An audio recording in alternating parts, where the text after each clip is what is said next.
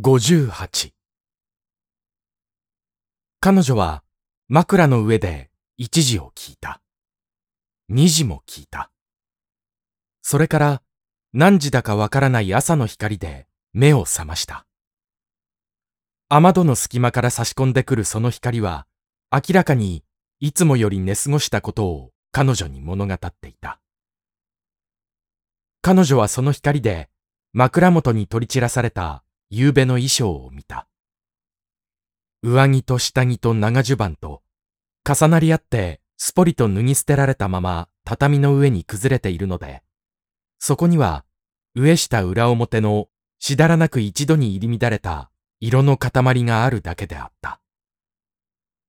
その色の塊の下から細長く折り目のついた端を出した金糸入りの非扇模様の帯は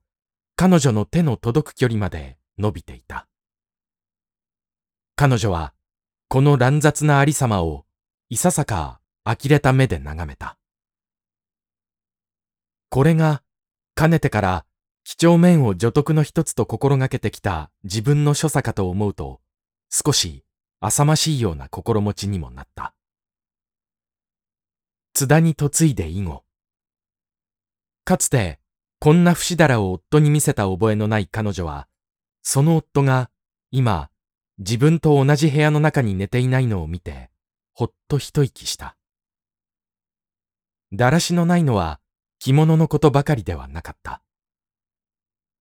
もし夫が入院しないでいつもの通り家にいたならば、たとえどんなに夜更かしをしようとも、こう遅くまで気を許して寝ているはずがないと思った彼女は、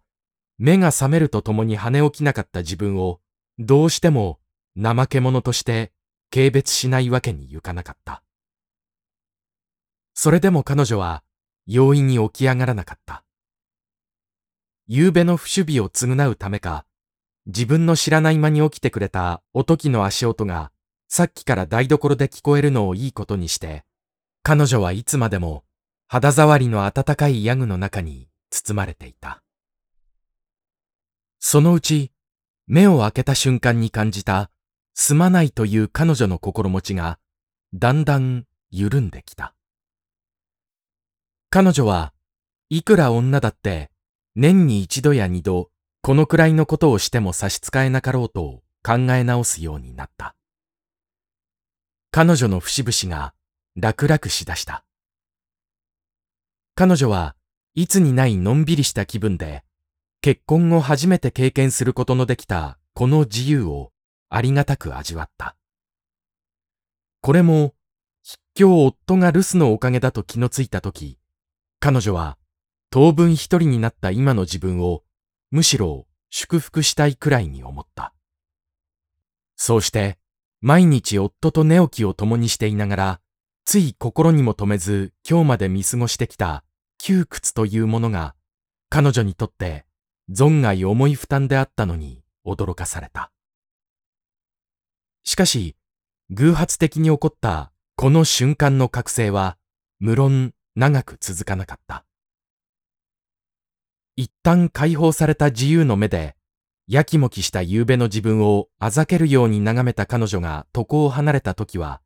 もうすでに違った気分に支配されていた。彼女は主婦としていつもやる通りの義務を襲いながらきれいに片付けた。津田がいないので、だいぶ省ける手数を利用して、下女も煩わさずに自分で自分の着物を畳んだ。それから軽い身じまいをしてすぐ表へ出た彼女は、寄り道もせずに通りから半丁ほど行ったところにある新しい自動電話の箱の中に入った。彼女はそこで別々の電話を三人へかけた。その三人のうちで一番先に選ばれたものは、やはり津田であった。しかし、自分で電話口へ立つことのできない大賀状態にある彼の消息は、間接に取り次ぎの口から聞くより他に仕方がなかった。ただ、別に異常のあるはずはないと思っていた彼女の予期は外れなかった。彼女は、順当でございます。お変わりはございません。という保証の言葉を看護婦らしい人の声から聞いた後で、どのくらい津田が自分を待ち受けているかを知るために、今日は見舞いに行かなくってもいいかと尋ねてもらった。すると津田が、なぜかと言って看護婦に聞き返させた。夫の声も顔もわからないおのぶは、判断に苦しんで電話口で首を傾けた。こんな場合に彼はぜひ来てくれと頼むような男ではなかった。しかし、行かないと機嫌を悪くする男であった。それでは、行けば喜ぶかというと、そうでもなかった。彼は、おのぶに親切の子孫をさせておいて、それが女の義務じゃないかといった風に、取り澄ました顔をしないとも限らなかった。ふと、こんなことを考えた彼女は、夕べ吉川夫人から受け取ったらしく自分では思っている夫に対する一種の感情を、つい電話口で漏らしてしまった。今日は岡本へ行かなければならないから、そちらへは参りませんって言ってください。それで病院の方を切った彼女は、すぐ岡本へ駆け替えて、今に行ってもいいかと聞き合わせた。そうして、最後に呼び出した津田の妹へは、彼の現状を一口報告的に通じただけで、また家へ帰った。